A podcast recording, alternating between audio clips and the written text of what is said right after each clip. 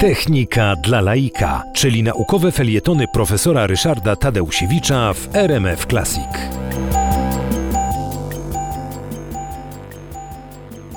Wiele teraz będzie postaci prawników z Uniwersytetu Jagiellońskiego, bo o nich zachowało się najwięcej różnego rodzaju takich opowiastek, będących bardzo dobrą kanwą do różnego rodzaju anegdot. Kazimierz Kumaniecki, prawnik z Uniwersytetu Jagiellońskiego, żył w latach 1880 do 1941. Był m.in. w pierwszym rządzie Rzeczpospolitej po wyzwoleniu Polski, był ministrem.